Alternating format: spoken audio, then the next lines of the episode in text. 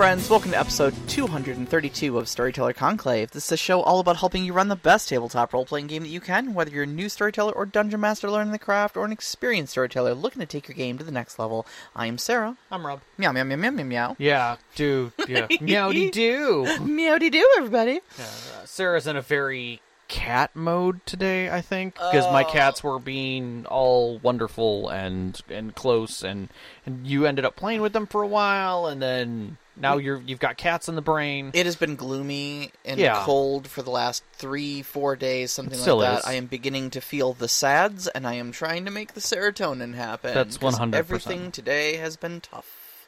Yep. No, I get it. I get it. I totally get it. I mean, so Yeah, and uh, you know, I'll say it on this cast. I put it on the Discord as well. For those of you who are not on our Discord, who are out there in listening land, we truly appreciate you listening. If you could do us a minor favor, and it's going to sound like the typical YouTube, give us a like and subscribe. You know, like seriously, for whatever app or methodology that you're using to listen to us, give us a rating. Uh, you know, if you can, give us a nice comment because it makes a huge difference. We are falling off the algorithm every time. Like, like when I run a search for our specific name in Spotify, five others come up before our actual icon oh my god, really? that have nothing to do with the, in their names or anything with storyteller or conclave. oh wow. But like it's like them, them, them, and then us. Yeah. And it's like, okay, that's because we're kind of falling off. Mm-hmm, You know, uh, we we only have ever charted in the U.S. top, I think, two hundred and fifty. We we came into the numbers once. Yeah, yeah. And we've got a lot of episodes. Mm-hmm. So if if you're out there and you're listening, whatever country you're in, we appreciate it. We truly, truly do. But it is hard for us to know that you're out there and for us to get any level of recognition and get other people to listen. Um, so we'd really appreciate a like, uh, a rating, uh, a comment on one of the shows. Um, you know, uh, all of that helps us get recognized and gets us more listeners and and more people joining the Discord. We keep getting them on the regular, and I love it. Yeah, I right on. absolutely love the discussions that happen in our Discord. Um, we get people from all kinds of areas talking about all kinds of games, and it's it's wonderful. I love the community. I love everybody talking, Mhm. and it, it means a lot. And and every once in a while, I'll get DMs from people who don't want to talk in the community because they're shy. That's okay. We still appreciate it. We love the ideas. Yeah, right on. So so thank you all. Thank you all for all that you do Absolutely. to keep us going on this. Mhm. so Oh, it's your gaming news. I got my game coming up this weekend. you do, you do, and you have the fateful problem: Of one of your players is sick, one of my players is sick. and sick in a way that they cannot show up to the session. Yeah, it's a little little COVID, Rona, you know. Yep, came back from a vacation, sick, Yeah. which is kind of the worst, really, because you're like, oh great, I had this wonderful vacation, and I'm now sick. And the, the the really crappy part, I talked to him today, and he still has to work because he's self-employed, and he's like, you don't get sick time for No. being self-employed. Luckily, so- he's also he can do his work remote self, Yeah, which is yeah. nice. That is really nice. But man, just the whole like I do some work and then God, can I take a nap? I need to take a nap. I'm just gonna pass out. one of those one of those rare moments I got to count. Uh, I get to uh, quote Count Rugen Mm-hmm. to him. You know, I said, "You're still working? That's got to be the saddest thing that I've ever heard." yep, yep, yep. well, get some rest. If you haven't got your health, you haven't got anything. And and I made the point to to Yeah. tell you is like people look at that and recognize uh, uh, Count Rugen and um, the king as uh, or the prince, I should say, um, as evil, vile people, and Mm-hmm. Yeah. they are. Don't get me wrong. But it also still shows that like they're friends. yeah, They have a relationship. It's not like they're at each other's throat and thinking of devious ways to stab each other. No, no, they're they're hanging out. yeah. Like this is They're a normal thing. They're like he's concerned about his friend. You know. yes, at one point in his existence, he did run a sword maker through with a sword that it was made for him specifically. He does have a secret torture dungeon. He does. He does have a secret torture dungeon. That is also true. Right. But at the same time, it doesn't mean he doesn't care about his friend. Just because he's bad the guy doesn't mean he's bad the guy. Correct, correct. I mean, it, it does in this case, but at the same time, Yes. like he's still thinking of his friend, and I think that's wonderful. And I think you should do that with your villains too. That like, you know, that maybe he's caring about his henchmen. Maybe those henchmen do want to give him that special birthday present. You know. Because he likes a sweater. it'll keep him warm at night. Yeah, exactly. So think think about that. Just a little side thing though. But all right, we do have a system spotlight to do. Yeah. This one is interesting because you were so excited uh, when uh, when we actually I want to say when we started doing this podcast, you had told me about Dresden Files as a story. Yeah, yeah. And 'cause I, got- I, I've been going through my like I think my second read through of the books. Yeah, exactly. And there's seventeen. I want to say we're up to seventeen. I think now it's because, 17. because um, what was what was the bank heist one? Um, had the Denarians in it. And Mm-hmm. every every book that is that has the Denarians it is is is a multiple of five. They show up in five, ten, and then fifteen again. Yeah, Um, and then there were two books after that, so it's got to be seventeen now. Yeah. Um and cuz when I looked at the wiki, there was one there was a book that was listed but like no dates. Yeah, And I was like, is there 18 or 17? Like I don't know. So um I'm not surprised. Mm-hmm. Uh, but you were very adamant about talking to me about the thing, and over time you've discussed the universe when we've discussed urban fantasy yeah, I really... and how it's different, and yet it fits still within the lexicon of what we understand as urban fantasy. Yeah, Um, it's it's it's just I, I think it's it's a great uh, skin game. Skin game. Thank you, uh, Heatsink. Um, the um was the fifteenth book in the series. Mm-hmm. Uh, uh, but anyways, yeah, the, the so it's it's a lot of it's a lot of really great urban fantasy. Um, but like. You know, so if, if you if you're a fan of World of Darkness, if you're a fan of Urban Shadows, um, uh, then you know Dresden Files fits right in that sort of thing. Um, Harry, Dre- it's a it's a book series about uh, Harry Dresden, who's the only wizard that uh, is listed in the Chicago Yellow Pages, um, and uh, it starts off as some really simple detective stories, and uh, after a couple books goes severely off the rails, uh, and you've got uh, a war with vampires and the fairies getting involved, and um, werewolves. The, I mean, the second game is is uh, called Fool Moon. Uh, it's all about werewolves in this in this setting and whatnot. Um, and there's there's a little bit of everything for for everyone. Uh, and um, Harry is a uh, a flawed individual. Mm-hmm. Um, I, I've I've heard that criticism a lot of like Harry is a very unlikable. He's a misogynist, sort of you know chauvinist sort of character. Oh, yeah. Like okay, that's fine. You don't need to like the protagonist, Right, you know? right. But it but they are but they are fun and interesting stories. Um, and I I've really come to just absolutely adore the uh the the world.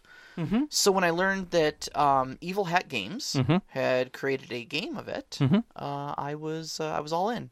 Yeah, so um, Jim Butcher, the author, um, who uh, authored the Dresden Files, is actually friends with people at Evil Hat Games. Yeah. Uh, and they've been friends for quite a while. And when his agent basically said, okay, we've had enough of these requests for you to create an RPG or do something tabletop related out of this, you know, can we work on that? And so he got a hold of Evil Hat, and in 2004 they worked out a license. And between basically 2005 um, and 2010, there were variants of the game. There was an original kind of mechanic system that didn't work out, and they had to scrap and redo. Um, but they were running it at Origins uh, as a, a playtest nearly every year, right up through 2010, um, in various forms, until they came up with their their final thing, which was using uh, Fate Third Edition. Um, so in 2010, they released uh, the the two original books, which was Your Story and Our World, the the rules information, and then the setting information. Um, and when it released, it got 10 awards within, I think, w- within the, the effectively a year. Um, it had won 10 awards with that. Um, and it was written as an in canon book. Yeah, it was really cool. We uh, um, we should have those. Uh, Sean picked those up Mm-hmm. um, a while back, and that was actually my first ex- uh, uh, exposure to Dresden RPG. Mm-hmm. Um, and I think that was actually before I read most of the books too. I think I'd only read the first couple of books before I, I saw those those original Mm-hmm. Fate RPG books. Um, and they were really fun actually, uh, because they like like you said they were written kind of as an in as an in-world document. Yeah. And so there are little post-it notes put up in there and little notes written in the margins between Harry and uh, his knowledge spirit named Bob. Um, that uh, uh, just commenting on little things here and there and making Yeah. tie-ins to the books and whatnot. Really cool. Yeah, and it, it gave a little deeper dive into um, another character, Billy Borden, who was kind of penning it, Yes. uh, and and what was going on with the werewolves. Yes, more Billy, directly. Billy Billy comes in in book two. Um, he runs a uh, he's the the alpha of a pack of werewolves called the Alphas, Mm-hmm. and uh, he actually like he becomes friends with with with Dresden. And Mm-hmm. canonically, throughout the series, they have a D and D game that they run, Which is funny as all get out. yeah, it's great. Um, so then after that happens, we had uh, Fate Core uh, was released in 2013. Uh, that was a successful Kickstarter, and there were some extensions that came from that that came into the 2014 uh, Fate Accelerated system. Mm-hmm. And that was so successful that, that then they were like, okay, we can do accelerated versions of things like Dresden, which was before we even got Fate Core out. So let's let's let's condense. Let's see what we can do here, and that's how we ended up with this Dresden Fate Accelerated, um, which was just a simplified standalone single book release Yeah, uh, instead of this multi-book with the third edition rules, which I'm not going to say are bulky, but they are they they are there's a different level of crunch. yeah. Um, it, it it it definitely went a little more in depth. I would say the mechanics are mostly the same. Mm-hmm. but um there was there was definitely more like you you had like five aspects instead of just 3 Mm-hmm. um to start with and stuff like that you had you know multiple skills because it was under the, the actual like, core fate rules um and whatnot um and being was a- able to separate the core book of, of Dresden, basically mechanics, and the setting and world book makes for a lot more reading material. Plus, Yeah. the physical size of the book of, of those books are larger. well it was a full it was a full size format you know eight and a half by eleven book Yeah, I think it, I think the original was closer to 500 pages, mm-hmm.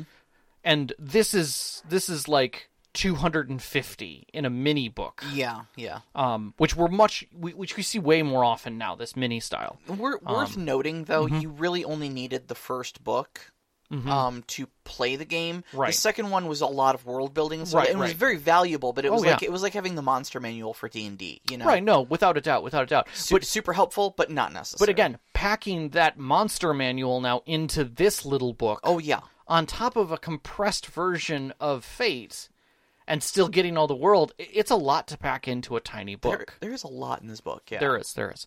Um so the first 80ish pages of this book are just people and places and the rules that govern the society and the traditions of the world setting. and a lot of a lot of who's who. Mm-hmm. A lot of who's Very who quick various who's who. factions. Yeah.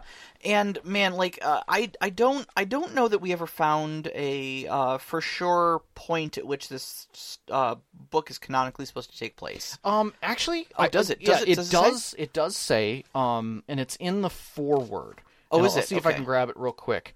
Um, because they talk about like they don't want you to, re- you know, uh, without reading too far in. Um, Because the Fomor are listed as antagonists, so that puts it at least around book 13. Uh, they make reference to one of Dresden's uh, occupations, let's call it, without getting into too many spoilers. Um, so it's got to be post book 13, because I think White Knight, ah, Cold Dresden Front- files through Skin Game. Skin Game. Okay, so That's book where 15. that's where it, through Skin Game. So if you haven't read Skin Game at the point where you got this, which was apparently it had just come out, Yeah. they were like, "Hey, there's spoilers. If you find them, you know, kind of a thing." Yeah. So, Yeah. uh, so it does it does set it in the forward where this technically sits within the amount of information, hmm but it's not really within the timeline there. Yeah. because the book could be played whenever up to that point. Right. There are there are factions that during the course of those fifteen books uh, no longer are a factor Mm-hmm. uh, through various means, and they are but they are still fully detailed in there. Uh, so you can you can really play this in, in the Dresden verse whenever. Well, and the other thing that I found interesting about within those first 80ish pages is it doesn't really communicate the timeline or any events other than basically where the Dresden world opens Yeah. and is its comfortable opening point. So like I don't like by reading this, I don't know anything that's happened in any of the books. There are no events that are obvious that talk about a specific moment in time that Harry did that that would expose anything to me, a non-reader of this novels. Like I didn't catch anything in there. Yeah, yeah. No, I'll I'll give that to you. But I mean, for you, reading about uh the undead T Rex, I was you're like, like, I was like, oh yeah, Deadbeat, good book. but not only that, not only did you know remember Yeah. that, but you also remembered what led up to its creation. yes, I do. Yes, and do. how those are, but that's not listed anywhere in here, Mm-hmm. which I think was I, I think is a nice ode to it, but also some concern in there for for someone like myself trying to look into this. yeah. Um, so I, I will say this. Uh, so within the Zetting Wells, let me just kind of paint out a little bit of the difference because I know there's going to be some questions about the difference between the two books a little bit. And we kind of expressed that uh, by saying, you know, that the original books were almost 500 pages in a much larger physical book. Um, and trying to fit that into the accelerated did change things. Well, the key to that is that it also altered because we went from third edition Fate to effectively core, which was uh, four on, uh, fourth edition on. Um, so in that there were there were physical changes that happened within the Fate architecture uh, that also played into this, and then a lot of the people who did reviews on this also said that and this is because I hadn't I didn't have any detailed time to go through the original one um to say one way or another that uh it's in there or not but effectively if you want heavy mechanics tied tightly to the design of the Dresden verse the original third edition set is the way to go it is very very tied into the world. But if you want something that is more urban fantasy, that you can feel the Dresden verse in, um, that's quick to get into without hacking out the original rule set and has enough crunch, this is the way to go. You can definitely get started. I, I think one commentary stated that uh, this one you could get from opening the game and uh, character creation in under an hour. Whereas the original was like, your character creation would, would feel chunky and take you take you time because of the detail you'd go into. The, Yeah. the use of mantles made a huge cut down in that time. yes, I agree. So- I agree. Uh, so yeah, so not to say that the original cores that, that this is like a, a this isn't so much a second edition. Don't think of it that way, where you're getting uh, an altered rule set that is that inclu- inclusive. It is different uh, in the way that the mechanics function. It is different in the way that it touches the world, uh, almost to the point I would say um, that it is not that they aren't compatible, uh, but it would it, it's like going from 3.5 to 5th edition in D&D. Yeah, yeah. There's It is definitely enough of a drastic jump that you're going to really have to recalculate how you're you're doing things. Mm-hmm. You're not going to take character sheet and move forward. Yes. So. yes, agreed. So. Agreed. Uh, all right, so let's let's do just a little little breakdown on the world here. Um, we we talked a little bit about uh, how it's urban fantasy Mm-hmm. at the core, okay, and clearly there's a, there's a man named Harry Dresden, Yep, that is. And uh, uh, so Harry is a wizard who lives in Chicago. Um, Mm-hmm. Wait, he is He's a wizard, Harry. He's a wizard, Harry. Yes.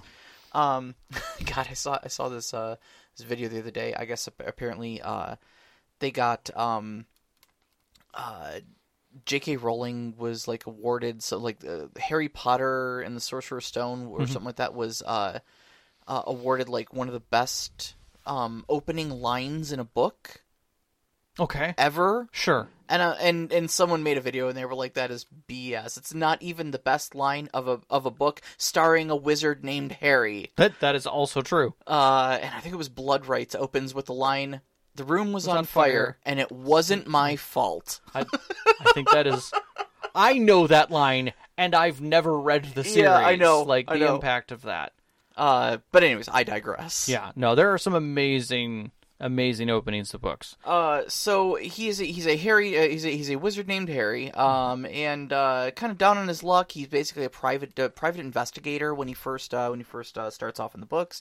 Um, kind of kept on retainer by the uh, Chicago PD Okay. as a supernatural consultant whenever um, you know crimes happen that they can't quite explain. He's got a uh, ally in the force in the name of uh, uh, by the name of Karen Murphy, Mhm. who um, also is kind of that kind of that Fox Mulder style cop that Mm-hmm. like she knows there's something going on and knows Harry knows more than he lets on about. That is But- a very old reference, so But but she kind of gets like Yeah. you know sidelined of like oh you get you you're that weird cop that gets the weird assignments. go you talk know? to your weird dude. Yeah, you'll never be you'll never be promoted around here because you believe in weird conspiracy theories and magic and stuff. And you she's know, like, "Yeah, because it's real," and they're like, "Yeah, sure it is, Karen. yeah." you My know. my son had a magician at his birthday too. Ex- exactly, You know, exactly. at Halloween we see ghosts all the time. Uh, so it starts off with that, um, and we get to know a little bit about that. We get to know a little bit about uh, there are fairies involved. There is a place there's there's a realm called the Never Never, which is you know one step aside from our reality, where all these supernatural beings um, hail from. Uh, it's generally where most of the fairies live and stuff like that. You have the summer court and the winter court of fairies, um, otherwise known as the Seelie and the Unseelie. But there's a bunch of wild fae that aren't really associated with any of those groups. Um, there are whole story arcs that involve them, and they get very, very, very deeply involved in the story. Um, in fact, uh, most of the supernatural um, world is governed by a set of rules penned by Queen Mab. The Accords, if I remember the, correctly. the Unseelie Accords, yes, uh, written by Queen Mab of the Winter Court. You may know her from great things like A Midsummer Night's Dream. Um, that Mab, Yep. Uh, and Stories of King Arthur. Yeah. Mhm, it's there. eventually we get uh, we get things involved like the Knights of the Cross, um, thusly called because they wield swords that have uh, that are forged with uh, nails from the crucifixion into their blades, and they are sworn to fight a group of uh, group of demons that are bound to the twenty pieces of silver used to be- betray Jesus, called the Denarians. Um, and that's a whole thing. so there's a lot going There's on a in lot this of world. lore. you There's know? a lot of lore. But like, and this is one of the reasons why like Urban Shadows grabbed me real Mm-hmm. quick because Urban Shadows was a very light urban fantasy setting, but it involved wizards. You could play demon possessed Mm-hmm. Yep. people. you could play yeah. fae, Yep. Mm-hmm. ghosts, werewolves. Obviously, like I said, there's werewolves involved in the whole second book. There, that's where Mm-hmm. Billy Borden comes in. So there's a there's a lot going on in this world. A Mm-hmm. lot of different factions. Three different factions of vampires, multiple different types of werewolves. It's never just one. Mm-hmm. Yeah. You know? Yeah. Um, and they're all people. Yeah. They all have an existence beyond what we we we know through media as vampires are, you know, blood-sucking fiends. You know, or or werewolves, you know, when they turn eh, are just monsters. You know, or demons are always pacting and do No, no, these these are individuals. They may not be humans, but they all have goals, you know, friends, communities, and more so because of the accords, they sit within this veil. Yeah. That they protect themselves from, even. Yes. And I, I remember you saying that the, the accords were put in place because basically the internet and media sped up too much. There's cam security cameras, webcams. People have cameras on their phones. Like we could get caught, and suddenly humanity going from the yeah yeah yeah that's a thing to the oh the military is now going to assault places because they recognize there's something there that's a danger to humanity. Yeah, it's um the, the Unseelie Accords weren't around until technology started catching up, and Yeah. then it, it basically um Queen Mab penned out these accords and was basically like, all right, look, we are all going to agree to these things. We are going to have a way of like how we interact with each other. We're going to have a thing that that accords us neutral territory if we need to meet or anything like that, where no violence can take place. We are going to have ways of paying off debts if we have wronged each other, so we don't go to open warfare. And uh, if any of these rules get broken, the penalty is essentially death. And if you don't take care of it, it's not you who gets uh, who gets the the death penalty. It's whoever is in charge of you. So clean your own damn house, Yeah, and I love that concept. and they do aggressively. yeah, Um, and you know that's not to say that there's uh, yeah. Heatsink says Fe, uh, NATO. yeah, Um, and, and that's and that's correct. You know, it's Yeah. a it's a it's kind of a non-aggression pact between everybody. But if there is aggression, it dictates how that aggression needs to happen. right. Um, it's kind of like the Geneva Convention, you know, Yeah. for, for, for supernatural creatures. And that's not to say that there's not some, you know, BS that goes on where, you know, they'll they'll work the system so that it either entraps people behind, you know, like, oh, we forced you to break one of the rules, and that's not our fault. We didn't break the rule. Mm-hmm. You broke the rule. Doesn't matter how it happened. Right. You know, uh, that might be the plot of book three. But um, I mean, but in all honesty, we, we see that at other places. It's just much more obvious in the way the design of this sure. came out, which I still think is beautiful um, and simplistic. It, it and one of the things that the the accelerated book does is it talks about the accords and it gives them like a couple paragraphs. Oh, yeah, yeah. Of kind of the general feeling, but doesn't hamper you within story style to say these are the accords. Here is the scroll, the thirty page scroll that you know Right, lists out all right. details in the text in the framework. But they list the major rules and they list Mm-hmm. wh- why those rules are in place and how that they're how they're enforced essentially. Yeah. Um, and you know what they're, what they're designed to be to to to do Mm-hmm. to govern society, and it's and it's really nice actually. It's it's a it's a it's a good. It's really good world building Mm-hmm. that works on many levels, and every single faction has the potential for characterization that is very rich Mm-hmm. and multifaceted and stuff like that. And that's what I really like. You don't ever end up with, uh, oh, f- all fairies are evil. Yeah. It's never it's never yeah. Mm-hmm. that simple, you know. And even within factions, you end up with good ones and bad ones and stuff like that. You Mm-hmm. Very know? much so. So Mechanics wise, we've we've kind of gone over this. yeah, we we actually talked not about Fate Accelerated, but we did talk about Fate Core. Mm-hmm. Uh, and that was uh, episode, believe it or not, episode fifty-eight. Yeah. And it feels weird to say that 2020 was a long time ago. Well, not only that, that's third edition Fate Yeah. that we went over, or you know, or sorry, fourth edition Fate that we went over, Right, Which right. wasn't the accelerated rules, but like it was a while ago. Yeah, so but but I would say about eighty percent of Fate core is the same as Fate Accelerated. So Yes. if you're looking for a breakdown of the mechanics and stuff like that, we're not going to devote a lot of time to rehashing them here. Um, but most of the mechanics and how they handle things like aspects, how they handle the dice rolls and whatnot, all of that is covered in episode 58, our system spotlight on Fate Core, uh, and that was released on June 10th of 2020. Yep. Uh, Yep. so Still you, out there. If you can, if you want to go back and, and listen to that one, you'll get all the mechanics there. Yeah, I will also say that there is there there are two direct playthroughs uh, that are very good um, that will give you the developers' take on it. One is all of the developers at Evil Hat playing uh, with the Fate Accelerated I, edition. I need to go in and watch that. I did not Yeah. have time. I've been yeah. very very Neither did I, week. but I, I I was able to catch it and recognize what they were doing. And I was like, okay, so we we have something from the developers, which is always a great way to look at it.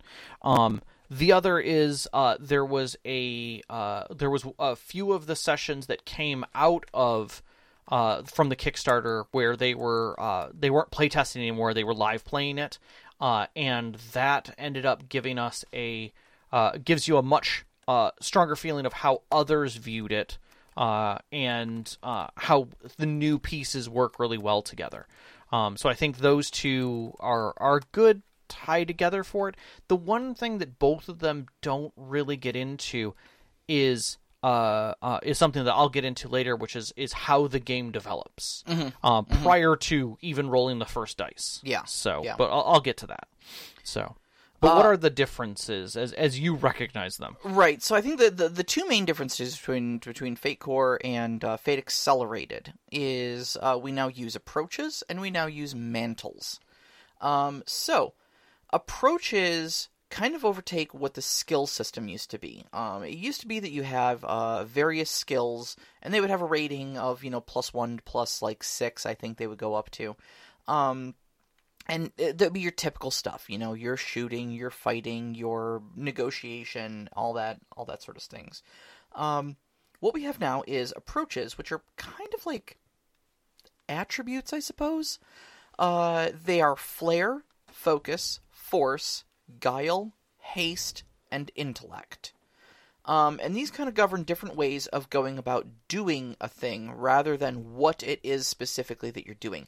So, in a, in a way, this is a lot like um, Legends of the Five Rings, Mm-hmm. where you've got your different rings Earth, Air, Water, Fire, and Void. Um, and it doesn't matter if you're attacking a foe, like that doesn't always use fire. It might if you're trying to be very forceful and direct about it, but if you're trying to attack your foe, you know, by dodging and using guile and trying mm-hmm. to trick them into overextending before you strike them, that's air. Mm-hmm. You know, and it's the same thing here in, in, in Dresden Accelerated. It doesn't matter what you're doing. If you're trying to be tricksome about it, you're going to roll with guile. Mm-hmm. If you're trying to, you know, leverage your intellect about it, well, guess what? That's intellect. If you're hitting something straight on, it's a force roll. Right. Um, It's it's almost approaching some of the powered by the apocalypse design, uh, in that it's how you approach the situation. Uh, it, and and I always find that interesting when we're we're looking at mechanics and where they birth from. yeah, yeah. So It's neat seeing so many games too, um, moving towards this approach system too, because this is this is becoming more and more common. Yeah, as we as we do very much so. And I kind of actually really like it. It allows a lot more freedom in uh, making characters more multifaceted. I think Mm-hmm. because you're not so bound by like your skills into creating a sort of pseudo class for yourself of Mm-hmm. like, oh well, I'm the character that took the fighting skill, so now I'm the fighter. yeah, You know, even though it's classless yeah, you know well now it's like okay well i'm i'm the fighter because i have a lot of force and i have a lot of flair and i have a lot of haste right. But this can also make me a mechanic or this could also make you know a lot of different things Yeah, um and the second thing that we have here is called mantles and mantles um uh, mantles are kind of like your character class uh, but they're more akin to what place you have in the supernatural world right. um, so many of the mantles, especially at the beginning of the list, are mortals. They're just like clued in mortal is the first one in there. Mm-hmm. Um, and it's just a mortal who happens to know that the supernatural exists. They've seen behind the veil. Yeah. Um, you'll have like low level practitioners, practitioners of magic. You'll have um, there's one that basically Karrin Murphy has, which is you know the the cop that uh, that that's involved in this sort of stuff. Um, reporters and whatnot, and then of course you start getting into your different mantles of things like um, uh, your ver- various vampire courts, and even ancillary characters such as like the Red Court Infected. yeah, I was reading about that a little bit. the red court are um these are, are the the blood drinking vampires Right. and I, I need to specify that because there's three different types of vampires one of them eats flesh one of them drinks blood and one of them feeds off of emotion mm-hmm. okay so the red court are the ones that drink the blood and uh how they make new vampires is they infect others by biting them and once you've been bitten by a red court vampire, the moment you make your first kill, basically it's it's it gives you the bloodlust, you know, like you want to feed on people but you're still technically mortal. Once you make your first kill, that's what converts you into a full red court vampire. Gotcha. That's what unleashes the beast basically. Um so there are like ancillary mantles in there of like red court infected where you're halfway between mortal and red court vampire, you know? Mm-hmm. But that's a thing. Mm-hmm. So they put it in there, and it gives you a certain uh, a certain set of stunts, which mm-hmm. are basically your like skills, edges, feats, sort of thing that are specific to that mantle. I'll be straight up with you. Mantles remind me a lot of playbooks from Powered by the Apocalypse. Yes, I when I was reading through them, that's the first thing I thought of. Is this feels like a playbook? You could have, in many ways, with this game, you could make a play card Mm-hmm. that was just mantles that you can hand to people that they then fill in the blanks. Yeah, yeah, Simply easily. as that. Yeah, Easily. yeah, uh, or you know, a lot like other like temp. I believe it's templates in GURPS. Mm-hmm. If Sean could back me up on this one, um, or where they're they're they're pre-spent point sets that you then just basically say, I, I want this template, and you get everything on that list Yep. of things for your character. Yep. So even though it's a free-form game, you just pick the template, and it's it's got all the it's the shopping list, the full shopping list. yeah. So you have your approaches, and then you have your stunts, which are your moves. Yeah, stunts are basically like moves from any Power by the Apocalypse game. Um, they're the special thing that you get. Uh, so character creation is actually pretty simple then, um, with this accelerated system. So first thing you do is you choose your mantle. What type of character do you want to play? What what flavor of werewolf are you going to be today? Okay. Uh, so you choose your mantle. Um, that's kind of where you're going to stop with your mantle. Like you're just going to put the name of it on there for right now. You're not going to get to choosing anything off of it necessarily. Um, But what you're going to do then is you're going to pick a high concept, a trouble, and one other aspect. Okay. Now these three things are aspects. Um, I know, like I said, we're not going to just get huge into the mechanics because we did we did do a full breakdown of Fate uh, earlier. But what what an aspect basically is is a word. It's a it's a short phrase that describes your character. Okay, and how an aspect essentially functions in gameplay is if that if that phrase if that descriptor of you is coming into play, you can invoke that aspect to get a plus two to your roll. Yep. Okay. So, for instance, I might be, um, you know, the youngest wizard on the White Council. Mhm. Okay, now, this could be a good thing for me because it means I am a White Council wizard. Awesome. If if me being a White Council wizard is going to be an advantage in a situation, I can be like, hey, I'm the youngest wizard on the White Council. Plus two. Boom. Yeah. Okay. However, they encourage you to word your aspects as double edged swords mm-hmm. in a very neutral way because I'm the youngest on the White Council. Yep. So that probably means that people aren't going to respect me because of my age and experience. Yep. Or lack thereof. Yep. You know. So this aspect can be then be compelled, which is kind of the negative way to apply an aspect, where someone's like, okay, well, you know, I'm I'm gonna I'm gonna try to convince this guy, okay, but you are the youngest wizard on the White Council, so they're gonna dismiss you. Right. That's a bad thing now. So you come up with a high concept, which is something that describes your character. Mhm. A trouble doesn't have to be related to your high concept, Mhm. but this is something that will continuously is a foible of your character. Okay. Okay, um, think of this as something like adding hindrances in uh, in Savage Worlds. Yeah. Loose with money. Loose with money. Yeah, it does. That doesn't matter if you're a werewolf or not. Yep. You know, but loose with money. Okay, so you're going to be a broke werewolf most of the time. Yeah. You know. Yeah.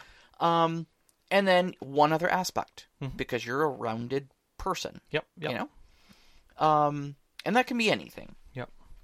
You'll then assign numbers to your approaches. Uh, like I said, there are six approaches, so you're going to give one of them a plus three, two of them a plus two, two of them a plus one, and one of them is going to be at 0 Mhm. You can distribute those any way you want.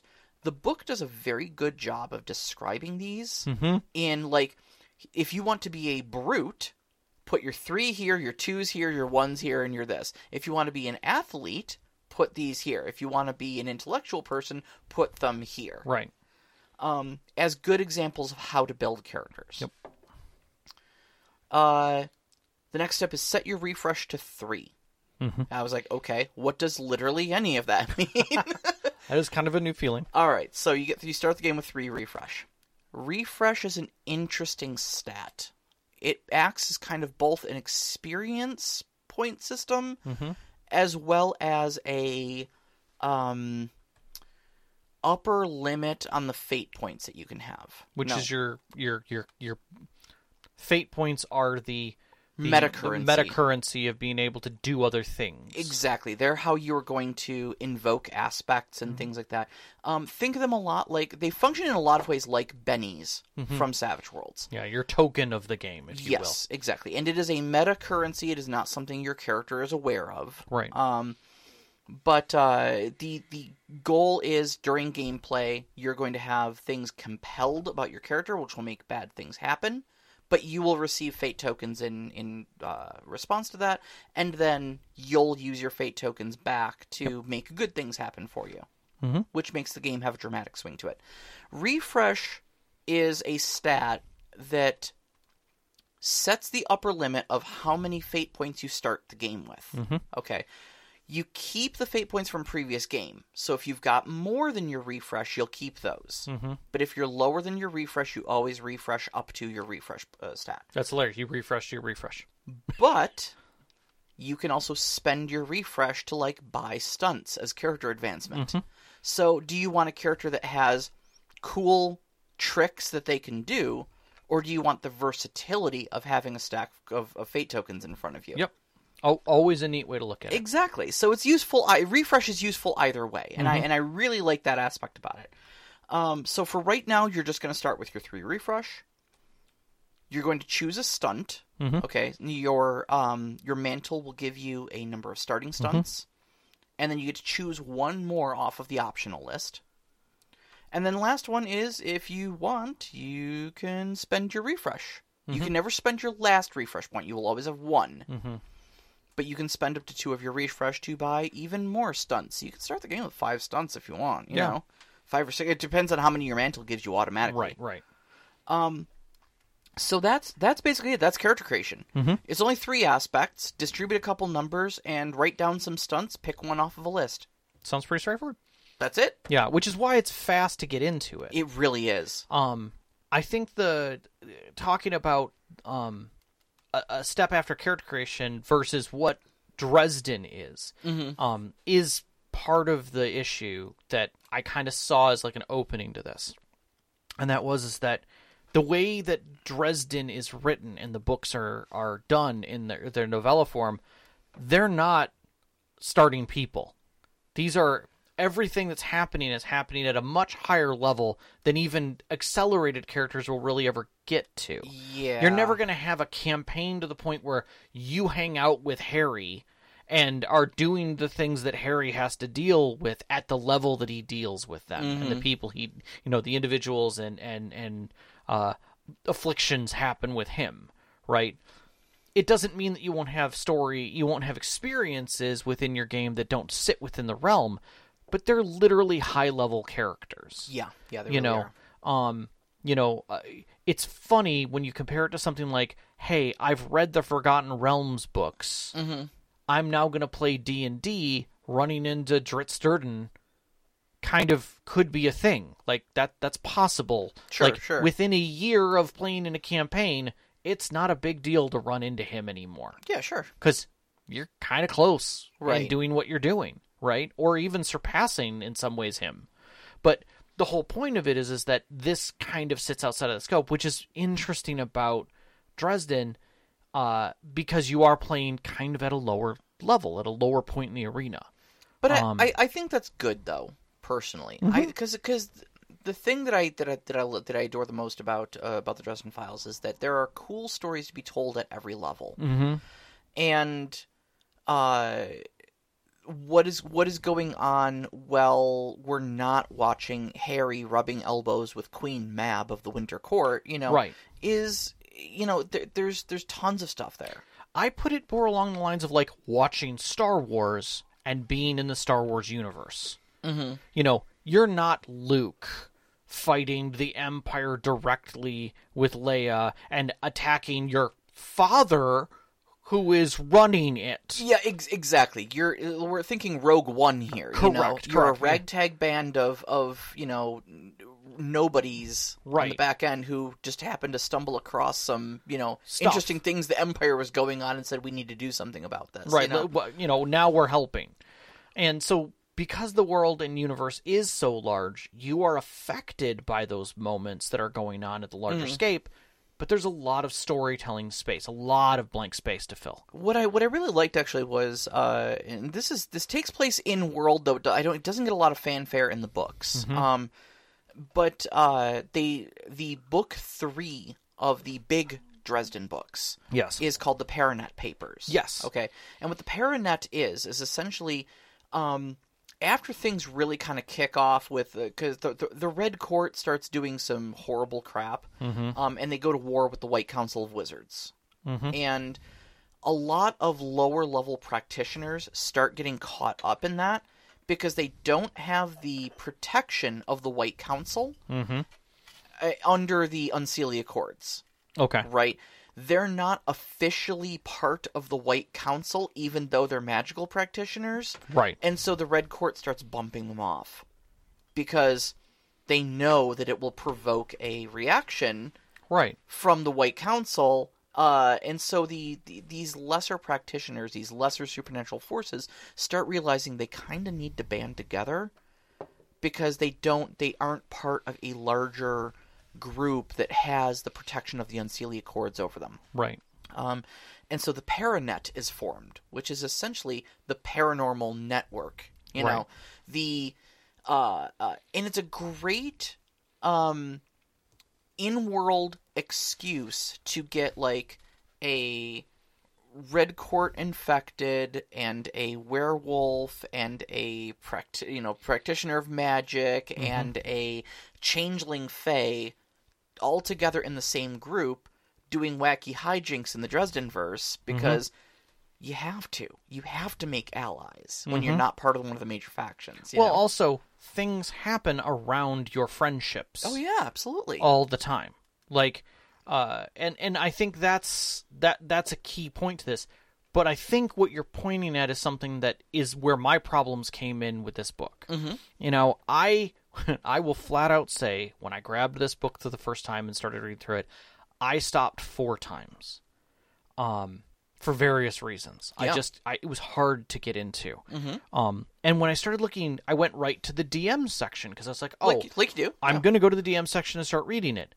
And realized that it was not a DM. I mean, it was a DM section, but it was the blandest, most flat d- DM section that I had ever read. It literally felt like I had read a an AI's translation of what you know b- any DM section from 2013 Yeah. to 2018 compiled into one and said spit it out into a couple paragraphs. Yeah. Now, it's not bad. No, no. First off, we are not saying they used AI to write the Not in the least. Not It was just um, it's also the tone, but I'm going to get to that in a minute. because that that that That is not true. statement comes with some weight. We we want to make it clear we do not believe they used AI to write the book. No, no. In in in all truth, it's kind of funny how they wrote this book. Yeah. Uh, and how that came out and feeling. But my the point of it was is that the DM section didn't give me any in world tools because it had assumed I had read and memorized the previous hundred pages of tomic knowledge that was in there Yeah. and inferenced everything you just said Yeah. because I don't read the books. None of that stuff means anything to me that the that the red court is doing this to the white court and that these events could occur because in all honesty, it's not there. This book doesn't carry that. It is just general setting with very little motivation. Yeah, and I think I think this is why we saw the previous edition of this game broken up into two books, one of which was an entire 300 I page mean- book on world building. Technically 3. Te- yeah, technically three. because a because a third book was basically okay. We made a first book to teach you the rules and get you started on this. Welcome to the player's handbook. Yes. The second book is here is the world Mm-hmm. and everything that's going on. That's great. How do I run this? All right, all right. You've never read the Dresden Files. Here's a bunch of physical things that are going on. yeah, Okay, now these this is effectively like adventure hooks. Yes. That's what the third book is. yeah, This book has none of that. yes, agreed. and in but because it compresses it all together so tightly it's scary and i said this flat out like i don't think i could run dresden files for anyone who has read dresden files Yeah, I agree. i would i would ham-heartedly screw it up Mm-hmm. you know, as badly as if I was trying to run a canonic Doctor Who game. And I know some Doctor Who stuff. There are Whovians who would eat me alive. Oh yeah. Because I would screw something up. You earlier in our discussions, you uh, you you likened it to the uh, the hypothetical Tron game that I was that I said I was going to run. I'm like, wouldn't it be cool to play a game inside of a computer for two network engineers, But the three network engineers? but that yeah, but the thing about that is is that there are things that we can accept that are no big deal. But if I start talking about certain things that are happening in the red court, your your skin literally starts to crawl because that's not how it happened. Those those events can't happen that way because that's not how it happened in in canonical story. For literally 17 books, Yeah. I am fighting 17 year after year. I mean, it wasn't like the 17 books passed over 400 years. Mm-hmm. Like, or even like Star Wars, where it's like, what you're seeing in these movies is 10 years. What you're seeing in these movies are these 10 years. What happened between those? 26 years or a 100 years. Yeah, yeah. You know, and so it's like, okay, plenty of room for stuff to happen. Tell Whereas, like- stories, right? but Dresden's like Dresden is a human, effectively. You know, there there's a lifespan there and an existence. Like I I don't know the you know, uh, effectively chronological length of those 17 years, but somebody does. Yeah. Or 17 books. It's not 17 years. I'm guessing it's a little longer than that. But it's not, it can't be 200 years of Dresden, Yeah, yeah, you know? And so that right there makes it even more challenging because so type. It's no different than being like, oh, I'm going to do this in Buffy. Buffy was a very tight timeline yeah. It was. and events.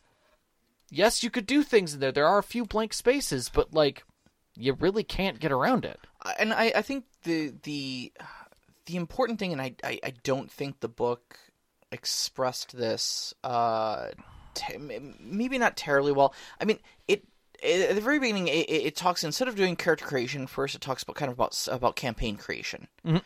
I was I was just gonna bring that up. Uh, so it it does talk a bit about um, how you know you and the players should all talk about the type of game you want to play, um, and what forces and factions you want involved in that game, and where you want that that game to be you know taking place. Mm-hmm. Um, and it's kind of encouraged to you know make make this stuff up together as a as a group. Yep. Um, and I think that's I- don't I don't know how well the the book does of explaining that, but I think that's the sweet spot right there for me because almost all of the canonical Dresden stuff takes place in Chicago. Mm-hmm. Okay, um, it's a it's a hot spot of supernatural activity because it's a cro- it's a crossroads, it's a nexus, you know, sort of thing. Um, but like essentially, the moment you move your story out of Chicago into like Detroit or New Orleans, as they use as an Yep. example in the book, was gonna um, who's Harry Dresden? yeah, You know, he's a blip in history for some of these individuals. oh, he, he's that warden from up north, isn't he? yeah, Yeah. Yeah. I, I think I've heard his name before from one you know it's one of the White Council dudes mentioned it or something like that. right. So it gives you that that that uh, leverage to to flex the world a little bit. That, Sure. That events that happen in Arizona Yeah. don't necessarily have an impact of what's going on in Chicago. Exactly. You're going to have different regional wardens and stuff like that from the White Council. You're going to have different vampires and different werewolves and stuff that all showing up. Some factions are going to have more presence or less presence. Again, that's all decided by you guys in your campaign, you know? Right. We don't want the vampires involved here. Okay. Why are there no vampires here? Um, White Council wiped them all out. Cool. No vampires in our campaign. All right. Yeah. And may- and maybe we talk a little bit about wh- how, you know, how that happened between the White Council and the vampires. Yeah, you set up the mountains, if you will, You know. of what's the edge edgescape. Sure, Yeah. exactly. But but define define your own playground, you know, with that. So, you know, if if you don't want to have every single faction involved in your game, you don't have to. But again, I don't know how well the the book does of expressing Yeah. that you don't need to know all of the Dresden verse, Right. you know. It it doesn't do a very good job of that, in, in my opinion. Um, I think if you are a savvy storyteller, you can pick that up and you can get excited. But the only reason why I'm excited about Dresden is not from the book. It's from the people who talk about it and the references that I find in the book. For me, the lore in it really wasn't exciting. It felt too compressed to be exciting. It felt that it was trying to get out as much information as it could in the shortest amount of space to be able to express what the world was like. And in that, it felt very dry and clinical. Yeah. And what's interesting is, canonically, based upon who wrote this book in character, because they did the same thing they did in the previous ones, Yep. it needs to come out that way. So this book is written by Ivy. Yeah, it's written in the tone of the character Ivy as if they were to have written it. so Ivy, Ivy is a supernatural character uh, known as the Archive, and she is the living embodiment of all written history. Literally, if a thing has been written down, Ivy knows it, like with an eidetic memory. Um, and that goes from literally like barroom napkins that you have scrawled a note on, all the way up to manuscripts. It's terrifying how much fanfic is stuck in her brain that's painful. Yeah, no, exactly. in in fact, there there is a point at which Harry is in a in a really difficult situation and needs to get a hold of her, and he literally just like writes it like, "Hey, Ivy, I know you can see this because I'm writing it. I need blah blah blah blah blah. If you know, send this immediately." Mm-hmm. And then just crumples it up and throws it away. But because it had been ri- committed to writing, she knew it. Mm-hmm. and therefore got a message to her, which is Right. really cool. But the problem is, is that Ivy is too smart. Pan intelligent. She knows, and and I will I will say this because it says it in text in the margins of one of the pages. Knows over a million words of English alone, Mm-hmm. And she uses them all. She is quite loquacious. and there are points at which um she's just flexing her vocabulary and it makes the book because it's supposed to be written in her in her voice makes it very difficult to read Yeah. instead of just being a game manual where you can just be like, okay, this is this, that is that, and this is how you play, she waxes poetic about things Yeah. and uses ten dollar words to do it. And like I'm I count myself a pretty well read person, a pretty intelligent person. Like big words don't scare me. You know? I, I'm I'm not a person who will ever get get down on someone for using big words, but it does create a language barrier Mm-hmm. and it starts to sound like lawyer speak at certain points. Yes. And that's where my eyes start rolling in the back of my head and I start tuning out. That's that's I- literally why I had to, one of the first reasons why I had to stop. I love the Dresden verse. I love the Dresden verse. Hopefully you can hear that in every word I've spoken today, but man, this book was hard to read at points. Yeah. Luckily, when you start getting into the meat and potatoes of like character creation and stuff like that, that falls off a lot. Mm-hmm. but like the first paragraph of the character creation, you know, thing is like none of that was necessary. Yeah. and I don't know what the hell I just read, and that puts you off reading the rest of it. That's and that's why the DM tips when you finally get to it because at that point they've already told you how to create a game, how a session zero effectively should go, how to do character creation, how to determine what factions are in your game, how to outline all of that. They've gone through all that, so it finally gets to a section where it's DM tips, and the DM tips are so generic Mm-hmm. to the point where you're reading through it and it's this loquacious, you know, poetical like how to be a good DM. And then there's just these this box that's basically like, "Oh, when you get tongue-tied, try one of these four single-line things." And I'm like, And they're like really random. You could almost put a D6 chart next to them of like Yeah. roll a random number and then do the thing. but it it doesn't explain what it means by getting tongue-tied. Mhm. Like that's that's not addressed anywhere in there. It's just a note Yep. that's kind of just jammed in there.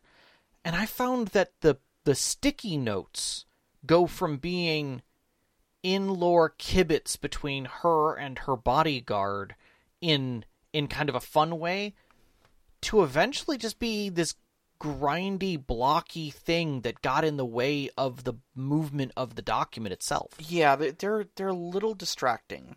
They're, li- they're they are cute, They're cute. especially if you know the characters, Correct. but they are distracting. Yeah. And and at times because it's not just the sticky notes, there are circles around things that don't have reference to actually learning the game. So they're highlighting things for the comedic and people who know Dresden, Yeah, not for the people who are trying to learn the game yeah. or Yeah, the important parts of the game. So like Mab's name is not highlighted in in text. Mm-hmm. I had to like read through a few times to find the part that it was needing me to reference about something else so that I knew that there was an interesting point there. Mm-hmm. But like a commentary circled another thing on there and you know drew it to a, st- a sticky note and it's like I don't care about that. That doesn't help me Right. learn the game. Right. You know, all of that was fan service. Yeah, it's a wink and a nod to something that happened on page 73 of the fourth book. Yeah. And you're like, okay. The other thing that got me, and I don't, I didn't have the physical book to be able to do my reference points on this one, um, so I'll have to come back to you on this. Was I had the digital version, and the digital PDF was great about like even in the quick character sheets of like go to this page because it would just give you the name of like the stunt and then a page number. Yeah. you could click and go to the page number. That's really great, but you can't go back to the page you were on. Yep. So backlinking was absolutely horrendous because you'd get three links in and be like, "What was I originally going to this page for? Mm-hmm. Like, why am I here now?" So all of that feels cumbersome at some point. Yeah. Um, there wasn't anything that I could see out of this book that basically gave me anything new Mhm. to talk about as far as like good role playing techniques or something unique that it kind of put out as a perspective. In fact, I feel like it did a poor job of stealing ideas from other systems that were existing at the time. Um, or that some systems have done a much better job of addressing in a more direct way. Yeah. Like the faction systems that are in um, Forged in the Dark Oh yeah. is yeah. a hundred times better and would apply here in spades, like amazingly well. Mm-hmm. They just say factions are important. Mhm. You know, maybe link some of your because your players are going to be involved in those factions. Uh, link them into the story. Okay, well, your players are defining the story elements. Yeah. Yeah. Okay, what what am I doing then to address that? Yeah. There is there isn't a whole lot of guidance on top of that. No, and Um, it's it's not. The thing that I found greatly distracting, actually, about the world building section, uh, which is like you said, the first the first 80, 90 pages of the book, um, is that uh, I'd have much rather preferred that they they separate the overall world building from the who's who and character sheets of the major players. Yes. Because I found that it, it greatly distracted from trying to learn the broad concepts that mm-hmm. they're trying to introduce to you of like, okay, fairies are a thing in this world. There is the summer court and the winter court. Okay, cool. I can cope with that. There are two factions of fairies, summer and winter. Awesome. Right. Okay, here's Titania's character sheet. Cool. Who's Titania? Oh, she's the Summer Queen. I'm assuming Queen is important. Oh, yeah, yeah, yeah, absolutely. Here's your character sheet. Yeah. I don't need this yet. Right. I, I, don't, even need to understand know, it. I don't need to know who Titania is. I barely need to know who the Summer Queen is, Right. let alone who Titania is, let alone her character sheet. Um, and it, I felt like it really broke up the flow. Like they should have started with broad concepts and been like, look, there's a lot going on in this world. There's fairies, there's vampires, there's werewolves, there's other, you know, things mm-hmm. going on here. Here's some of the minor players. There's the Denarians and the Knights of the Cross. Here's how they interact and whatnot. You can find more about these factions in the back of the book. And then being like, okay, now if you want to know more about the Summer Court, here's the Summer Queen, here's the Summer Lady, here's the Summer Knight. Here's the Winter Queen, here's the Winter Lady, here's the Winter Knight. Here's how they got there, etc., etc., etc. Um, and that would have been a lot better. I think you'd have found that a lot easier to read. I found it difficult to read, and I knew what was going on. Right, right. And the other thing for me was is that for something that is the the lexicon of knowledge, Mm-hmm. the amount of the the lack of pronunciation and understanding Ugh, at yeah. times, like Latin terms were often translated Mm-hmm. if it was direct Latin. But other times that Latin terms were used, they'd just use the Latin term and not explain what it was. Even though that, if you translated it, which I did, was like, oh, it means shadow fighters. Shadow hunter, yeah. Shadow hunters. Ventorium, uh, Umbrium, or something Yeah, like that, yeah. That wh- why not just tell me that that's what that means? Mm-hmm. You've already told me other times what Latin means. This is kind of a very important time to know the understand that to be able to break it down, especially if this isn't my first language. Yeah, exactly. Exactly. So a lot of there's a lot of privilege Mm-hmm. in this book that it's assumed. Yeah. Yeah, agreed. and I, I, I think privilege on the part of the education of the reader. Mm-hmm. I think privilege on the part of your access to Dresden information and understanding the Dresden world a little bit, and also from the breadth of who you are as a role player. Yeah. It is because it, makes a lot of assumptions on creating a world with your players who may never have done that before. Yeah, because it, it that that whole section there really only gets a couple paragraphs of like, oh yeah, just make a world. Just sit down and decide what you want, you know, the scope of your world to be, what factions you want to be there. Have that discussion with them. Now make characters. So one of the things that I was I, I just dawned on me while I was sitting here mm-hmm. because I was going to talk about it a little bit was the adventure, the NOLA adventure, the sample campaign, right? Oh yeah, yeah, yeah. yeah. That was in the back. Yeah, we'll always have parish, right? The Yes. Example campaign. Nowhere in this do they use the outline for creating it in here. They don't show their work at all. They don't show their work at all. They have characters and they have the the the def- definitions, but it they had a worksheet that they showed you how to walk through effectively creating your you know, defining everything, Yeah. your factions and Yeah. everything and linking it. All they had to do was ex- to to use that to show it off. And honestly, I, I- I'll say this: I think that's a symptom of just moving to this accelerated format where they wanted to compress everything into one neat, tidy little book. Certain things had to go by the wayside because, if I remember correctly, the uh, the big Dresden books from last mm-hmm. edition had that. They showed step by step how to go through and make a city, mm-hmm. give the city aspects that mm-hmm. could be that that were citywide that could be compelled. yeah, and know? they, they even talk about like throw a few aspects in, ask players for the aspects within the scene. yeah. and you're like, what do they know? W- Give me an example of an aspect. And again, there is no, there are no scenes in here to describe what those aspects would be either. So accelerated is the word of the day on this book. Yeah. You have to know what you're doing to step into this. Yeah, it's definitely you're gonna have to kind of do your homework. Yeah. Um, not only from the Dresden standpoint, but from the Fate standpoint as well. I think to fully employ this book the way that it was meant to be. I think the bones of it are all there, and like I said, I love the Dresden verse. I think it is a phenomenal, phenomenally built world, and I am excited to play there. I would love to play there sometime. I mm-hmm. want. I part of me wants to run this for you guys because I do love the Dresden verse, and I know that you know several other people in our friends group who also love Dresden and whatnot. But yeah, I, I kind of agree that the book doesn't necessarily do a great job of setting you up for success with it. So, tell you what, we have spent a lot of time uh, kvetching about this book. Let's say some nice things about it, and then let's get to some questions. That's fair. What do we like about this? What do we think Dresden is doing well here?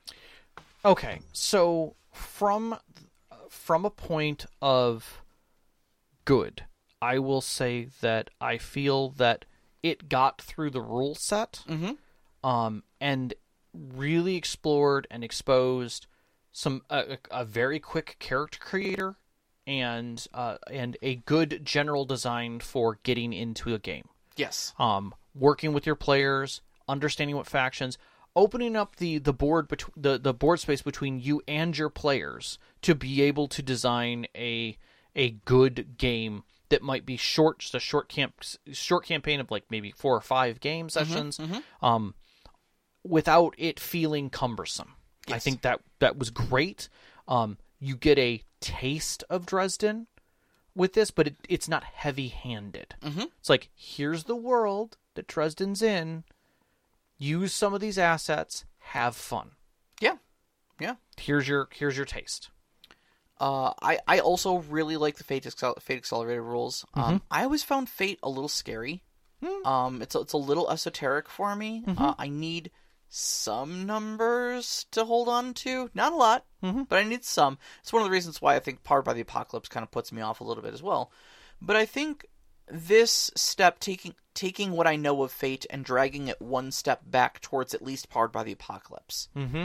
Um, I think mantles and approaches are very good, very clean concepts I can easily grab onto and easily employ Mm-hmm. um, without a lot of crunch, but offers you a lot of variety. Mhm. And I think that's where it excels. Yep. Yep. Um, and again, like I said, I, I love the Dresden verse, and I love that the mantles in there, um, they, they kept it open like they did in the previous version, where you could play just about anything. Mhm. And there's some guidelines in there for um, for making your own stuff as well. yeah. No, creating a mantle is 100 percent in here. Uh, so you're making your own mantles, making your own uh, your own stunts and stuff like that. There's not. It's not like a. Um, I mean, nothing in Fate really has a lot of numbers attached to it. It's Right. very esoteric, but um, but there are at least guidelines for like your stunt should probably fall into doing one of these one of these things essentially with these by, by these guidelines. Right, You know, right. if you're going to create your own stuff. Yep. Um, and lastly, the, the thing that I really liked was that in several places the book shows you the math. Mm-hmm. Um, when it's talking about how to divvy up your uh, uh, your approaches, Mm-hmm. it's it, it straight up tells you like uh, you know if you want to create a uh, you know a strong character, you know Spend your points this spe- way. Spend your points. Yeah, like brute, all star, trickster, guardian, thief, and swashbuckler. Yeah. No, again, these aren't like character classes. These are just literally words they're using to describe point spreads. Mm-hmm. You know, but it's like if you want to be a brute, put your plus three in force, focus and flair get your plus twos, guile and haste get your plus one, and intellect get your plus zero. Yeah. Because intellect's your dump stat is brute. Yeah. You know, Which makes sense because again, it's it's not saying that you can't do things with your other stats. Mm-hmm. You know, I'm sorry if I'm trying to repair something and I'm using a hammer to basically bang it back to life.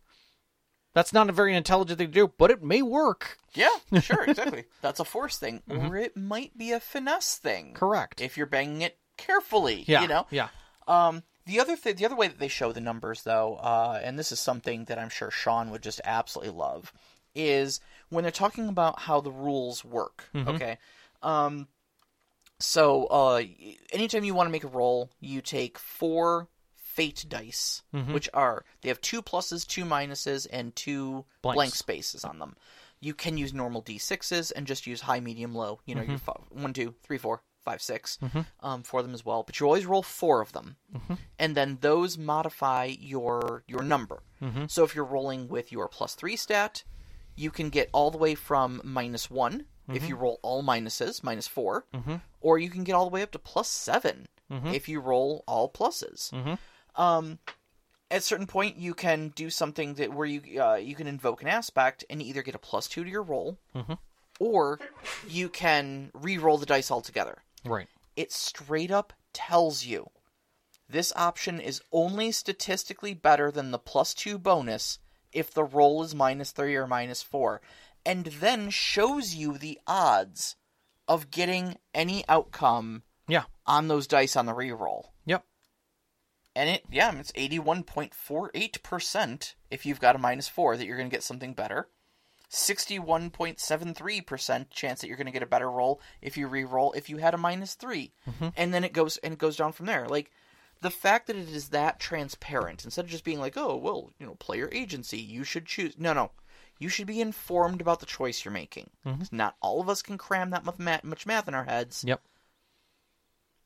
Especially me, Mm-hmm. it's very nice to be explicitly told the good situation to use that rule in. Well, and the other thing is, is that the dice rolls are so different Yeah. than any other game you've played. It's hard to think about the math because it's unless you're a mathematician, knowing that those dice are still dice, Mm-hmm. and that really your calculations are not valued plus, you know, in the same way. uh, It's hard to factor those things It on the really is. fly. Yeah. So Never tell me the odds. yeah, in this case, please tell me the odds Please, because I please tell don't me the remember. odds. Oh God, I would never be able to figure that out on my own. So, from your opinion, what doesn't it do well? I mean, I, I don't think it does a good job of conveying information as a book very well. Um, I, I, I would if if I could re-edit this book, I would go and I would I would put it in a much different order, and I would tone down. I don't know that necessarily that I would change it that that it's not Ivy telling the story, Sure. but I don't think I would be so flippant with her just expressing her character on the pages in lieu of giving me a good understandable book. I I tend to agree with you on that, and the the thing that I came to in my frame was she has all of the knowledge that was ever written anywhere about mm-hmm. anything. Why isn't she doing more references then instead of self creation? Yeah. Like Yeah. I would have loved to see the Red Court describes themselves as you know, and have a description that was written by someone else. In the 13th century, the church opened itself with this statement. Mm-hmm. You know, or you know, it could have been found in you know in in this thing, and have the notations on the side. You know, of like this was never written in English. Wasn't that Latin? Yeah, but who remembers all of this in Latin? And I'm not writing it twice. Right. You know, yes. you know, the- you know, those kinds of things would make sense and Mm-hmm. would have been funny and fitting. Like I love the original Seventh Sea Player Handbook for the way it described the world. Mm-hmm. The pages were beautiful. They did w- giant art, and then three paragraphs about each country. And mm-hmm. you had everything you needed to know. And then it would say, okay, now I'm going to give you a whole page on that country mm-hmm. that's going to go into not only all the general aspects of it and its magic and what's unique about it, but also how the people feel about other countries. Yeah, yeah. And it did that in like eight pages, Vampire eight or nine pages. did quite a bit of that too. It where- very much where it was did. like, okay, here's here's this clan objectively, without any you know without Yep. any flair or bias or anything like that, and here's how members of this clan typically feel about members of the other clans. Yeah. you know. Uh, and you know, some of them were like, "Hey, I love, we'll love it when they show up at parties," and other ones were like, "Avoid, avoid, avoid." You know, Right. And when you're when you're touching upon powers like the Fae, like the Sidhe, like the Seelie and Unseelie, like uh, you know, terms like that where they're very broad terms that people are going to recognize outside of the Dresden verse. You know, and what was interesting to me was Unseelie isn't described really. But it's there yeah, other terms which don't need description are gone into detail. So its its weight about the universe is constantly thrown. To be entirely fair, they don't use the word unseelie outside of the specific term unseelie accords terribly often in the stories. It's always summer and winter. Right. But and that's the thing for me is and and and, and again, it's a lexicon thing of fairies, fae, Yep. Seelie, courts. Mhm. And and it's like, okay, there's a lot of terms to describe a race of individuals. Yep. But never how you un- how they understand themselves. Mm-hmm. Like we don't go around saying hominids instead of human, Oh, maybe you don't. right? You know, Such a hominid thing to say. exactly.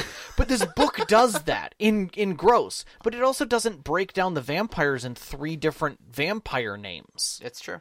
You know, like it doesn't immediately say to the red court is sanguinists mm-hmm. or whatever, right? Or sanguinists. Yeah. You know, as it said, but that would have that would make sense based upon the other text that's around it. So that's one of my problems with this book is that it it it throws itself around in weird ways as you're reading it and it doesn't feel like it it it presents itself in a uniform way and it and again like you said with the character sheets thrown or, or the npc sheets thrown right in the middle of the lore is just so jarring like they're bigger than the art they become a full page of the art um and i'm so glad i will say this that i had the pdf version and not the book to go through Yeah. Yeah. the text is a wall on every page Yep. there is barely a moment to breathe reading through this.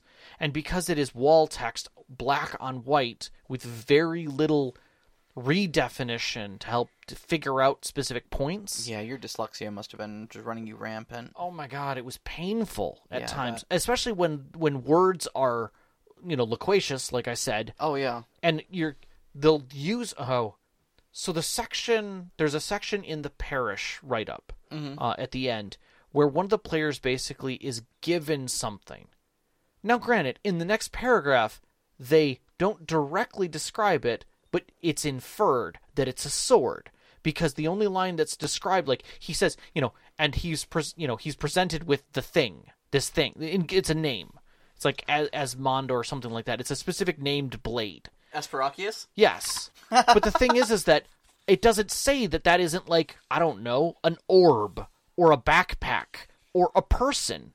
It isn't until three lines later that it's like he never unsheathed the named thing, Asparachius. Uh, and I'm yeah. like, oh, it's a sword. You never said it was a sword. You know, you you never referenced that as a thing. And I'm like, okay, because I went back looking, like Asparachius never is described anywhere else, and it was just it, it threw me off. That is fluent through the book, where they'll use a term and then not have a description for it or a reference for it. It's inferred later what it means. Oh, Amoracchius. or Amoracchius. I Yeah, okay. It was yeah, Michael Carpenter's sword, Amoracchius. Yeah. Yeah, I yep. But you know what it is. I know exactly what it is. But I have no clue, and that's in the example. It's the sword of love. Again, not referenced. Yep, never referenced. Understood. Yep. But and that's in the referenced this is a campaign, a story you could run. Mm-hmm. I didn't know what that was, but now in the game, you're going to be like any of the players would look at me and go, "Oh yeah, that's the sort of love." Oh, uh, so I probably shouldn't have used it this way. Yeah, that felt really weird that you used it that way. Yeah, if, if it's ever used in that way, it actually literally disintegrates itself and Right. ju- jumps to a new user. Like, and now I'm terrified. like, oh, cool, cool. I yeah, okay. That's entirely the concept my entire campaign is built around. But awesome. Yeah. Yeah. I uh um it, it's it's the same thing as like accidentally using the explaining that a uh, a, certain Jedi is using this colored lightsaber. that means What? this. But like nobody says it because they assume you know what you're doing, and then later on and you're, like, I just thought purple was a nice color. Like, but Exactly. apparently it says something about you. It's like flower code, flower language all over Yeah. again. You know. you know, and and and that's that's a little of the weight that I felt out of this is that I don't I could never feel comfortable running this. It's too specific of a of a world with not enough definition to tell me that I have space to work within it. Mm-hmm. It's scary. Yeah. It is scary. So I I I I wouldn't I wouldn't necessarily recommend this for anybody who doesn't know Dresden. Yeah. I really wouldn't. Yeah. I, So- I I tend to agree. Yeah. Good mechanics. Fate Accelerated. Love Enjoy it. yourself. Love it. Enjoy Yeah. yourself. Good application of them. Good All right. application of them. Let's get to some uh, some questions. Here. Nevin's got a great number of questions. I'm glad some of these got thrown at us. All right. How does the system tackle the detective part? There is literally two paragraphs talking about ins i- investigation in the whole book. Mm-hmm. That's it. Okay. It's terrible at it. it's absolutely terrible at it. Well, I mean, here's the thing though: is that is that the fate, fate is a very open system. Okay? Sure. And so, I, I will say it doesn't have any special rules specifically for investigations, which Right. is maybe a little odd when you consider that this is a book about a wizard detective. Mm-hmm. But you're not playing a wizard detective, and you're not bound to playing a detective. So it's not necessarily a game about investigations. It's just a game told in a world uh, that that also features an investigator. Correct. Okay. So I'm not I'm not faulting the game in any way by not having highly evolved investigation mechanics. It doesn't have highly evolved mechanics for anything, really. No. There's there's a section on ritual magic because that is an important thing in this world. Um and it's probably the most complex part of the in-world mechanics period. The yeah. Um, thaumaturgy gets really weird in the books, and but but it follows some very strict rules, Mm-hmm. um, which is which is good because it gamifies well. Yes. Um, but like I said, Fate is a very open system. Yeah. It's designed to kind of handle everything, just because it, you just what what approach are you using? Do you want to punch the person? Cool, that sounds like a force roll. Mm-hmm. You know, Get right into it. just just roll force like and we'll figure it out from there you know? Mm-hmm. uh and and even the way that it goes about doing things like combat you know like putting someone in a chokehold isn't an attack. That's create an advantage. Mm-hmm. you're putting them putting an aspect on that character in a chokehold. That's the name of the aspect in a chokehold. And someone can compel that aspect of like i'm going to punch them in the in the stomach now. And they're also in a chokehold which means they're going to be easy to hit. I compel that aspect on them. Yes. Boom okay so now i'm plus two to punch him in the stomach So the power of chokehold compels you. literally Yep. See. See how that works out. literally Yep. So, eh, because of how Fate handles literally everything, I, I, it doesn't have a great set of rules for handling the detective part, but it doesn't have a great set of rules for handling anything other Right. than the core rules of handling everything. Yeah, but there's nothing in system mechanics for the DM to handle investigations in a in a in a nice way. Nor do they describe how to do investigations in any way. They really just gloss over it at best. It's not bad because they expect it to be there, but it is very quick how they describe it. Sure, So sure. Uh, do you need to have read some of the books to play the game? Technically, no. to play the game, play play the To game. play the game, No, no, definitely not. You No. could play the game and just learn as you go. to run the game. I'd strongly suggest it. And, and they're good books, but I'd strongly suggest it because this book does you no favors in teaching you the complexities of the world. Yep. Uh, you already answered this one. What elements of the system are specific to the universe of Dresden Files? Um, I think the biggest one is the uh, the magic system. The, yeah, the, the mantles and the magic system. Yeah, I think Um, that's so the- especially the ritual magic system is great. Yeah. Uh, and what are the pros and cons of Dresden Files compared to other games like Urban Shadows? Uh, Dresden has for itself a very specific niche, and because there are 17 books in the series so far, um, there's a lot of reference material for it. Mhm. It's a very popular series, so there's Mm-hmm. a lot of fandom out there. It's very easy to find reference images Yeah. and, and all that jazz. So if you want to jump into a very well supported world with lots of lore, lots of ancillary stories and whatnot, there's even collections of short stories The wiki is Um, impressive. called briefcases. Get them? Uh, briefcases. Oh, gee, that's I'm every every title is a double entendre. I need to prepare you for that. Every book title is a double entendre. I'm done. I'm so done. Um, as opposed to like Urban Shadows, which is very generic. It's meant to be, Yeah. because it's it's there to create your own your own world about it. Yeah, you know, uh, but you're not going to get the the depth of world building that Dresden comes prepackaged with.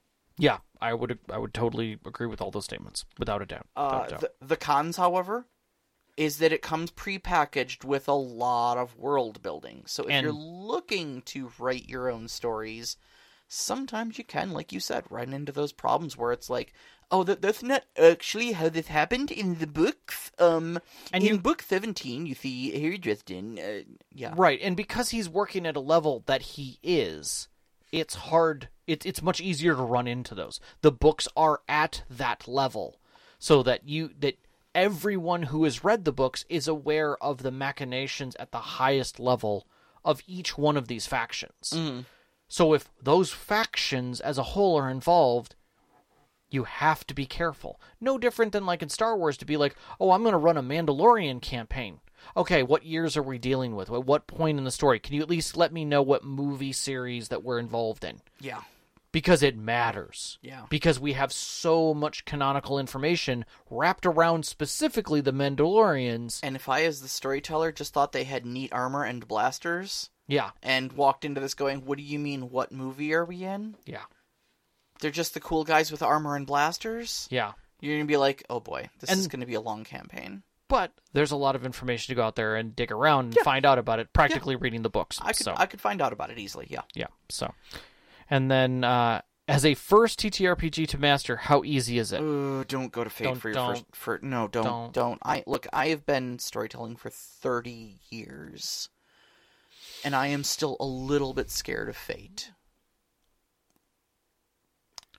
So, Fate is a generic system. Yeah. It is not a bad system, Oh, I'm not but it demands it's a, bad a, lot of its storyteller. That's what I'm saying. And because it demands a lot of its storyteller without gifting you much in how to do things beyond the mechanics, it's like, hey, here's a full commercial kitchen. We will tell you how to use each one of the machines in it. Make a meal. And you're like, okay, where where do I start? Well, are you making breakfast or dinner? I, I, I don't know. You said make a meal. Oh, you'll figure it out. Not actually my problem with it. Okay. because I could do that. I could walk into a kitchen and make a meal. Okay, I'd be like, okay, fine. I know several recipes. Do we have this, this, and this on hand? Sure. I guess we're eating dinner now, but it's five in the morning. We're eating dinner, bitches. Fair enough. You didn't. You didn't tell me to make breakfast. You told me to make a meal. Right. We're making okonomiyaki. Okay. Okay, it's fine. you got cabbage. You got bacon. This is you got happening. eggs. We're making okonomiyaki. Okay. All right. What what I've got uh, the, the problem I see is that it lacks structure. It lacks numerical structure. Okay, say what you want about D and D, and uh, long term fans of the podcast know that I will and have. But one thing it does give you is hard, concrete numbers and concepts to look at. Yes. Okay. It is It's a board game. Very easy to see the advantage of this over that because this one's plus one and that one's plus two. yes. And higher number is better. Mm-hmm. because your target number is the thing you're trying to get over. Mm-hmm. Okay, cool. What's an aspect? Yep. What's a good aspect? Mhm. How do I compel an aspect in a good, advantageous way? Well, I don't know. What aspect is it? I don't know because I can't wrap my head around what an aspect is. You mm-hmm. know, I'm not saying these these number these things are un or not understandable Right. but they are not concrete concepts, okay? So to go back to your metaphor, it's not like a kitchen and being told to make a meal, because I could do that, because a meal is a concrete thing. There are rules for how to do that. They're, they're loose rules, Mhm. but there are rules. Mhm. It's like handing me a canvas and saying, paint a masterpiece. Of of what? Just, you know, follow your heart. Go go with it. Just go with it. Yeah. What, what, what- do, do I have paints? Do I have charcoals? Do I have pastels? What am I working with here? You'll figure it out. Yeah. Cool. Yeah. You don't even give me that much to Right, go on. I've right. got a blank canvas and I need to come up with a masterpiece for this. Yeah. Okay, Okay. cool. That's you know. fair. That's fair. So that's that's my that's my Feeling on fate. feeling on fate, not problem. I Problem's think not a right word. Yeah. This does a good job with accelerated Yeah. of painting a direction for fate. Yes, And in many I ways, agree. if you played if you played Urban Shadows Mm-hmm. and then your player one of your players was a Dresden fan and said, "Hey guys, I got this Fate accelerated version that's Dresden. Mm-hmm. You guys want to play?"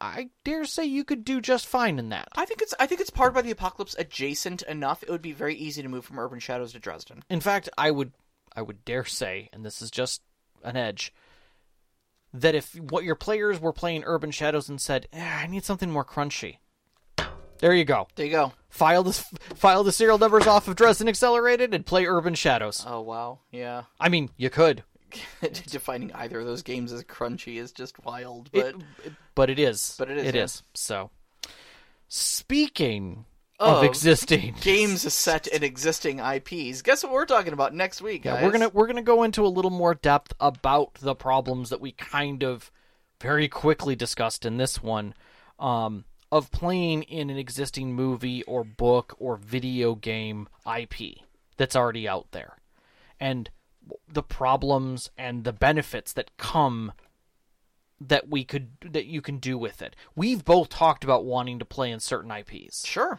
um, and the problems therein. I mean, today we even brought up a few of them, but we're really going to break down our pros and cons as we've seen it and the stuff that we've discovered along the way Yeah, by absolutely. going through games like this. So I, I think that there is a varied and wide decision to be made there, and I, I, I dare say, even in the last year, I've learned more about the comfort levels mm-hmm. based upon the IP and really what makes that difference. So Yeah. hopefully we'll have some fun with that discussion. So All right. Well, you can find us on Twitter at st underscore conclave, on Instagram at st underscore conclave. Listen to us live every Wednesday night, 7 p.m. Eastern Time on mixlr.com slash storyteller dash conclave. And uh, join us on our Discord. We'd love it if you shot us some questions, uh, join the discussion with the other great storytellers there, bounce some campaign ideas off of them and such like that. Um, uh, you can find that link on our Twitter as well as our website, storytellerconclave.com. we'd like to thank our Patreon members who give us support every single month and, and help us out, especially our name members, Knox in the Box, Sam, the Arcane Asylum, Sejet, uh, Sparkle Motion Veteran, and Hulavu. We truly appreciate all your support. Our pre-show music is by Arcane Anthems. You can find them at patreon.com slash arcane anthems or on Instagram at arcane anthems. Our intro music is Beyond the Warriors by Geefrog. You can find them at geefrog.bandcamp.com or on YouTube Music. And our outro music, which you're hearing right now, is Only Our Footprints in the Sand by Midair Machine. You can find them at freemusicarchive.org. And a big shout out, as always, to our families, Vicky and Sean. Thank you so much for Thank loving and supporting us. All of our families who've sat with us at our tables over these years who give you these great stories to share with you. Uh, Jim Butcher for writing the Dresden verse. And Yeah. you, every single one of our listeners. We love you guys so Love you much. guys. Good night. night.